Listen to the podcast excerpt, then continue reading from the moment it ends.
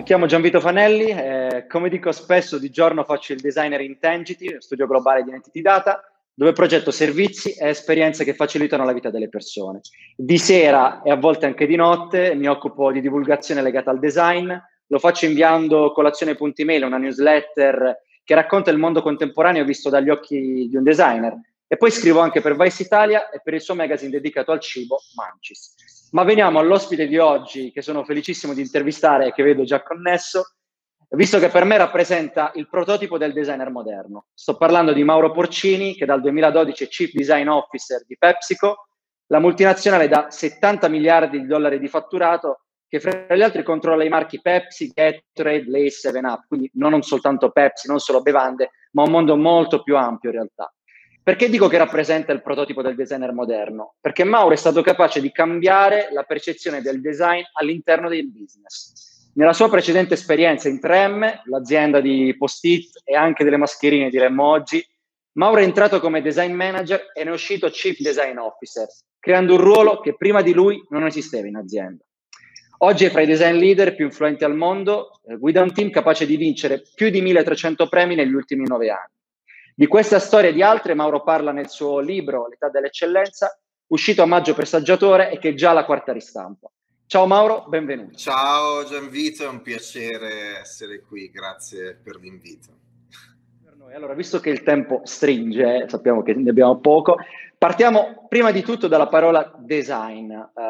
Vorrei chiederti qual è la tua definizione, perché io da designer ho apprezzato molto quella che racconti nel libro, visto che in Italia, forse per questioni storiche, siamo ancora quelli che progettano tavoli o auto. Credo che possa interessare molto chi ascolta, perché magari ci sono tante persone che hanno a che fare col design che racconti tu, ma non ne sono ancora consapevoli. Guarda, c'è una grande confusione su questo termine. Viene spesso utilizzato come sinonimo di stile, una casa di design, un abito di design. Chi capisce un po' di più capisce anche che non è solo stile, ma è anche funzionalità, la forma e la funzione. Chi capisce davvero cos'è il design in realtà comprende che è molto più che quello.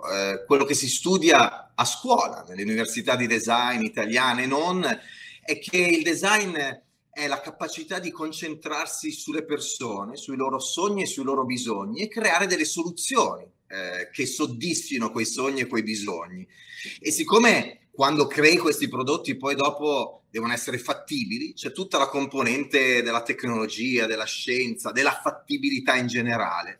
E siccome quando crei questi prodotti poi li devi vendere, devono essere accessibili alle persone, c'è tutta la componente del business. Il designer è un professionista che viene educato, sin dai tempi appunto dell'accademia, dell'università, a lavorare sulle 3 dimensioni dell'innovazione, l'essere umano, il business e la tecnologia, e poi le mette insieme quasi come se lavorasse con degli ingredienti, con questa ricetta tutta centrata sulle persone, sul valore per la società, per le comunità, per gli esseri umani in generale, li mette insieme facendo leva sul proprio toolkit, sulla capacità di prototipare, di creare. E il prototipo può andare, l'abbiamo citato prima, da uno schizzo su un post-it fino al prototipo finale per esempio di un'auto che funziona e che può essere testata in pista, e tutto quello che c'è in mezzo.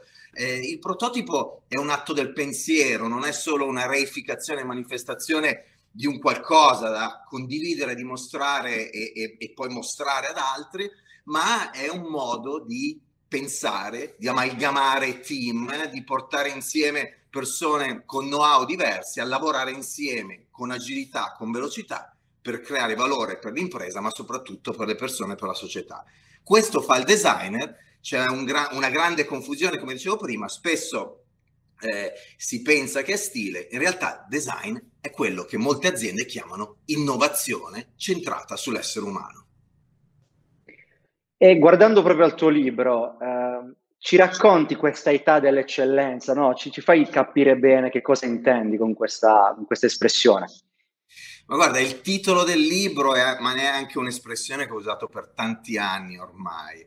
In questa realtà in cui mi trovo, all'interno di questa grande multinazionale, sono basato a New York, ma poi abbiamo mercati un po' in ogni paese del mondo, e in tutto il mondo, in tutto il pianeta, vediamo una situazione analoga, che si manifesta in modi diversi ma è abbastanza similare. Ovvero, viviamo in un mondo in cui oggi chiunque può avere un'idea, avere accesso relativamente semplice a investimenti, a risorse finanziarie attraverso siti come Kickstarter.com o attraverso la proliferazione di fondi di investimento, incubatori, non solo più nella Silicon Valley a New York o in Israele, i grandi centri nevralgici delle start-up, dei grandi investimenti di un tempo. Oggi un po' in tantissimi paesi in giro per il mondo, parlo delle mie esperienze del libro in Italia, in Arabia Saudita, in Cina in modi diversi.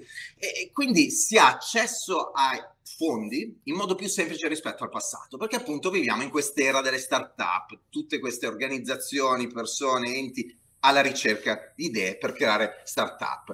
Il costo della tecnologia si sta abbassando e la globalizzazione in generale sta abbassando i costi di produzione, di manufacturing. Si può andare in moltissime categorie di prodotto direttamente all'utente finale attraverso l'e-commerce, si possono creare dei sistemi di comunicazione attraverso i social media, non utilizzando i canali tradizionali della televisione che erano particolarmente costosi. Quindi queste erano le aree dove le grandi multinazionali un tempo creavano le loro barriere all'entrata. Tra l'altro non solo le multinazionali, in realtà le grandi aziende in generale, i grandi brand stabiliti. Barriera all'entrata fatte di scala di produzione, di distribuzione e di comunicazione. Oggi invece appunto chiunque, il produttore in un garage di Brooklyn o in un paesino della Puglia può decidere di andare a competere con PepsiCo, Coca-Cola, con le grandi multinazionali. Ero a Varese recentemente, la città da dove provengo, e stavamo festeggiando un compleanno, siamo lì, arrivano tutte le bottiglie di gin, di vodka, i mixer appunto per celebrare questo compleanno. Non conoscevo un brand, erano tutti brand locali di mixer, di soda, di gin, di vodka, tutti prodotti appunto prodotti da startup. È una situazione classica e quindi cosa succede? Sia i grandi che i piccoli hanno solo una scelta.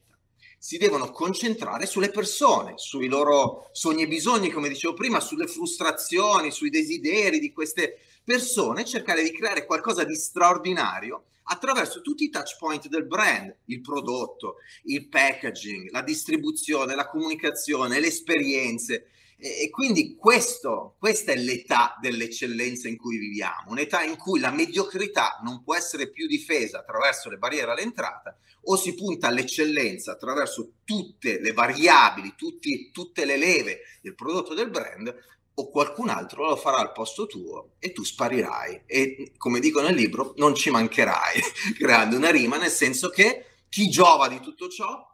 Noi persone, la società tutta, perché saremo bombardati da prodotti migliori, da brand migliori, da esperienze migliori. E come hai fatto, no, a far capire tutti questi concetti? No? Tu appunto dicevo prima, sei entrato in 3M con un ruolo, ne sei uscito con un ruolo che poi ti ha portato in PepsiCo con lo stesso ruolo, da 9 anni insomma fai parte di una grossa multinazionale, ti siedi al tavolo, al board, no? Che è un po' il sogno di tutti. Ecco, come hai fatto a portare questa cultura all'interno delle aziende? A me viene, per esempio, subito in mente il racconto che fai dei co-cospiratori. Magari ne c'è neanche qualcuno connesso che ci ascolta. Ci puoi raccontare un po' la tua esperienza?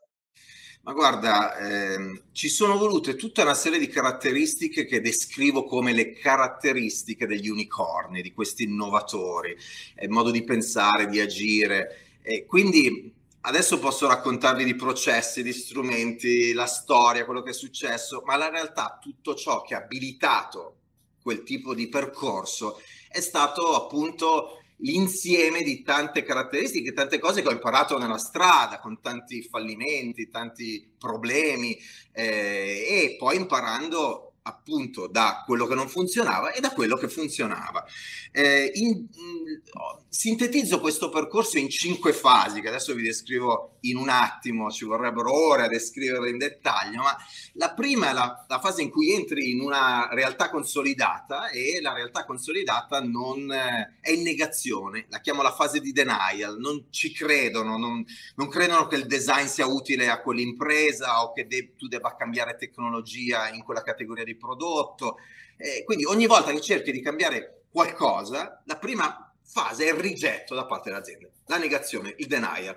Però poi qualcuno decide che invece c'è un'opportunità, c'è la possibilità di fare le cose in modo diverso. Di solito è il CEO o comunque qualcuno che deve avere potere all'interno dell'azienda in modo che possa spingere qualcosa di diverso e iniziare qualcosa di diverso. Quella fu la fase in cui 3M qualcuno decise al top dell'azienda che avevano bisogno di un designer. Non rischiarono troppo, presero un ragazzino di 27 anni in una posizione di medio livello, solo sul mercato europeo, nel mercato consumer, che era uno dei 6 mercati dell'azienda, in appunto Europa, e partono così. E questo ragazzino inizia a cercare di spiegare cos'è il design, prendo con le mie valigie, vado negli Stati Uniti e incontro tutta questa serie di team della ricerca e sviluppo, del business, e sembra che i meeting vadano alla grande, che tutti capiscono quello di cui io sto parlando. In realtà mi rendo conto poi velocemente che non era così, che stavo vivendo quella che poi ho definito la fase di hidden rejection, di rigetto nascosto, nel senso che le persone spesso non ti dicono in faccia direttamente: stai dicendo una cretinata, non mi interessa quello che dici. Non lo fanno perché non vogliono urtare i tuoi sentimenti o semplicemente perché non gliene frega niente. Fanno il meeting con te e poi procedono con la loro vita. Ed è molto difficile rendersi conto che in realtà queste persone non sono con te, perché comunque noi siamo disegnati cerebralmente per pensare che le persone apprezzino quello che diciamo, che ci amino. È difficile ammettere che in realtà le cose non stanno andando, soprattutto quando non ce lo dicono in faccia. Tu invece, quello che ho scoperto in quegli anni all'inizio di questo percorso, è che ogni volta che qualcuno ti dice: ok, credo in quello che stai dicendo, mi sembra interessante, bisogna chiedergli di partecipare a quel percorso con un sacrificio, chiamiamolo sacrificio. Potrebbe essere un investimento economico, la situazione migliore, oppure comunque una forma di commitment.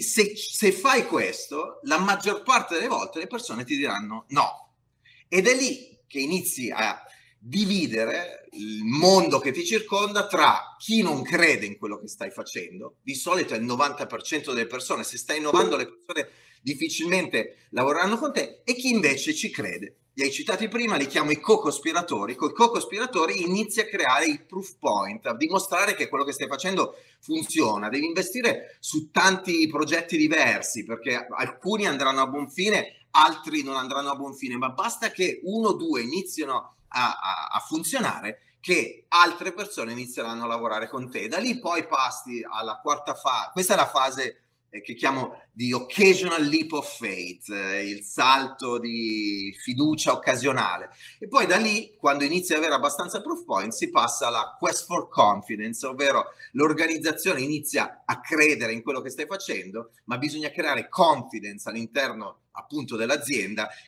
su quel tipo di approccio, ed è la classica fase di integrazione della nuova cultura attraverso processi, strumenti in scala. Grazie Mauro. Allora, arriviamo all'ultima domanda. Nel tuo libro mi ha incuriosito in particolare un'espressione, people in love with people. Ci lasci una riflessione finale su questa espressione? Ma guarda, è la mia definizione degli innovatori. Li chiamo gli unicorni in questo libro perché sono difficilissimi da trovare. In realtà la definizione l'abbiamo coniata anni fa in PepsiCo, perché appunto noi abbiamo cercato per anni questi personaggi da assumere all'interno dei nostri team con questa lista di caratteristiche, e appunto sono veramente rari.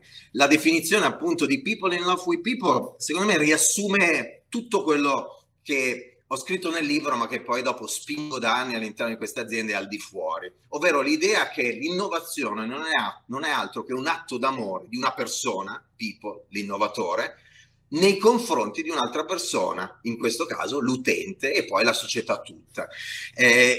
Cosa significa? Significa che quello che dobbiamo fare è non vedere le persone come dei consumatori, come delle entità su cui fare soldi, ma vedere le persone come l'oggetto della nostra progettazione per creare valore a loro e alla società tutta. E quando in passato, prima dell'età dell'eccellenza, questo non era necessario, nel senso che anche se avevi un prodotto che era così così, se avevi l'adeguata scala, le adeguate barriere all'entrata, potevi comunque vincere in quel mercato. Oggi invece, dove devi avere appunto un prodotto eccezionale da tutti i punti di vista, devi per forza concentrarti sulle persone, devi assumere all'interno delle tue aziende, dal CEO a chi lavora all'innovazione, all'impresa tutta, delle persone che appunto abbiano questo tipo di istinto, che vogliano creare valore per la società, che vogliano creare dei prodotti che abbiano senso per le persone.